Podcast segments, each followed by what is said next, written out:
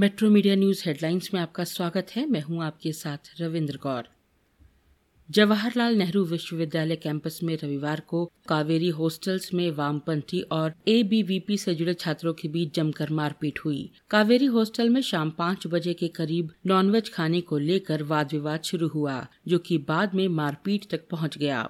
घटना में 10 से अधिक छात्रों को चोट लगी है। दोनों ही छात्र संगठनों ने एक दूसरे पर आरोप प्रत्यारोपण किया है। उधर विश्वविद्यालय प्रशासन ने इस मामले में वरिष्ठ अधिकारियों को इस पूरे मामले की जाँच रिपोर्ट बनाने का आदेश दिया है। हिंसा के विरोध में जेएनयू के छात्र वसंत कुंज उत्तरी पुलिस स्टेशन पहुँच गए हैं और वहाँ नारेबाजी करते हुए कार्रवाई की मांग कर रहे हैं।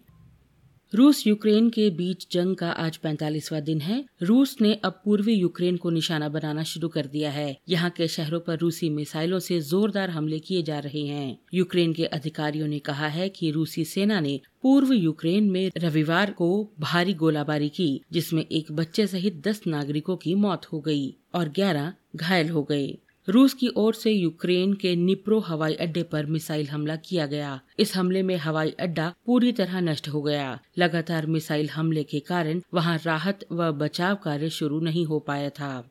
यूक्रेन की बॉर्डर गार्ड एजेंसी ने यूक्रेन छोड़कर जा रहे 2200 यूक्रेनी पुरुषों को हिरासत में लिया है। ये सभी मार्शल लॉ का उल्लंघन कर यूक्रेन छोड़कर भागने की कोशिश कर रहे थे।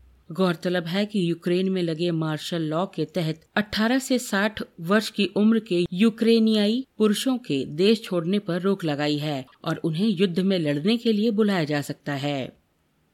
देश में कोरोना के नए सब वेरिएंट एक्स ई की दस्तक महाराष्ट्र के बाद गुजरात में हो चुकी है। मुंबई में ओमिक्रॉन के इस खतरनाक वेरिएंट का दूसरा केस मिला है। इसके साथ ही देश में एक्स ई वेरिएंट के कुल तीन केस हो गए हैं। शनिवार को मुंबई शहर के नागरिक निकाय बीएमसी ने कंफर्म किया कि मुंबई में इस नए वेरिएंट के केस की पुष्टि हुई है।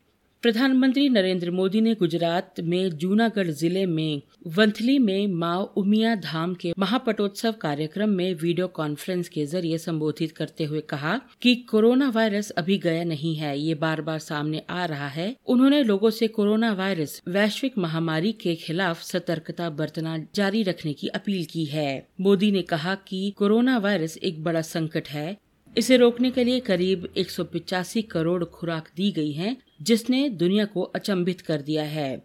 ये आपके समर्थन से ही संभव हुआ है। मध्य कश्मीर के श्रीनगर ज़िले में सुरक्षा बलों के साथ मुठभेड़ में दो आतंकवादी मारे गए। ये जानकारी अधिकारियों ने रविवार को दी। दोनों की पहचान पाकिस्तानी नागरिकों के रूप में हुई है और ये सीआरपीएफ जवानों पर हमला करने में शामिल थे। मुठभेड़ में सुरक्षा बलों के तीन जवान घायल हो गए। घायलों को सेना के अस्पताल में भर्ती कराया गया। मुठभेड़ खत्म होने के बाद कश्मीर के पुलिस महानिरीक्षक विजय कुमार ने संवाददाताओं को बताया कि पुलिस 4 अप्रैल को श्रीनगर के मायसूमा में सीआरपीएफ कर्मियों पर हुए हमले के दिन से ही दोनों पाकिस्तानी आतंकवादियों का पीछा कर रही थी। रविवार को सुबह दस बजकर पचास मिनट पर उनके ठिकाने का पता लगते ही अभियान शुरू किया गया। कुलदीप यादव और खलील अहमद ने घातक गेंदबाजी की बदौलत यहाँ ब्रेबॉन स्टेडियम में रविवार को खेले गए आईपीएल 2022 के मैच में दिल्ली कैपिटल्स ने कोलकाता नाइट राइडर्स को 44 रनों से हरा दिया। दिल्ली के 215 रनों के जवाब में कोलकाता 19.4 ओवरों में 171 रनों पर सिमट गई। टीम की ओर से कप्तान श्रेयस अय्यर और नीतीश राणा ने सबसे ज़्यादा रन बनाए। दिल्ली की ओर से सबसे ज़्यादा कुलदीप यादव ने चार विकेट चटकाए। वहीं खलील अहमद ने तीन विकेट झटके, जबकि शार्दुल ठाकुर ने दो और ललित यादव ने एक विकेट लिया। आईपीएल 2022 के एक अन्य मुकाबले में स्पिनर यजुवेंद्र चहल और तेज गेंदबाज ट्रेट बोल्ट की शानदार गेंदबाजी की बदौलत राजस्थान रॉयल्स ने रविवार को वानखेड़े स्टेडियम में खेले जा रहे मैच में लखनऊ सुपर जायंट्स को कम स्कोर वाले रोमांचक मुकाबले में तीन रनों से हरा दिया। एलएसजी को अंतिम छह गेंदों पर तेरह रन चाहिए थे, लेकिन मध्य प्रदेश के युवा दाएँ हाथ के गेंदबाज कुलदीप सेन ने शानदार गेंदबाजी करते हुए स्टोइनिस को हीरो बनने का मौका नहीं दिया।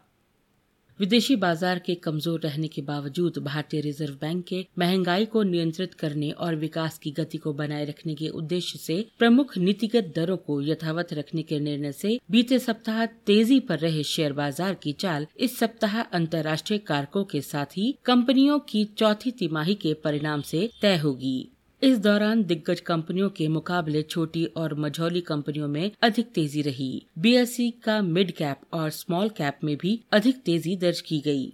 विश्लेषकों का कहना है कि समीक्षाधीन सप्ताह शेयर बाज़ार के लिए उतार चढ़ाव वाला रहा, लेकिन मिड कैप और स्मॉल कैप शेयरों में ज़बरदस्त बढ़त देखी गई और ये प्रवृत्ति जारी रहने की संभावना है। इस सप्ताह सूचना प्रौद्योगिकी क्षेत्र की दो दिग्गज कंपनियों, टीसीएस और इन्फोसिस के पिछले वित्त वर्ष की अंतिम तिमाही के परिणाम जारी होने वाले हैं, जिसका असर शेयर बाज़ार पर देखा जा सकेगा। इन खबरों को विस्तार से पढ़ने के लिए आप लॉगिन कर सकते हैं www.metromedia.live.com पर। धन्यवाद।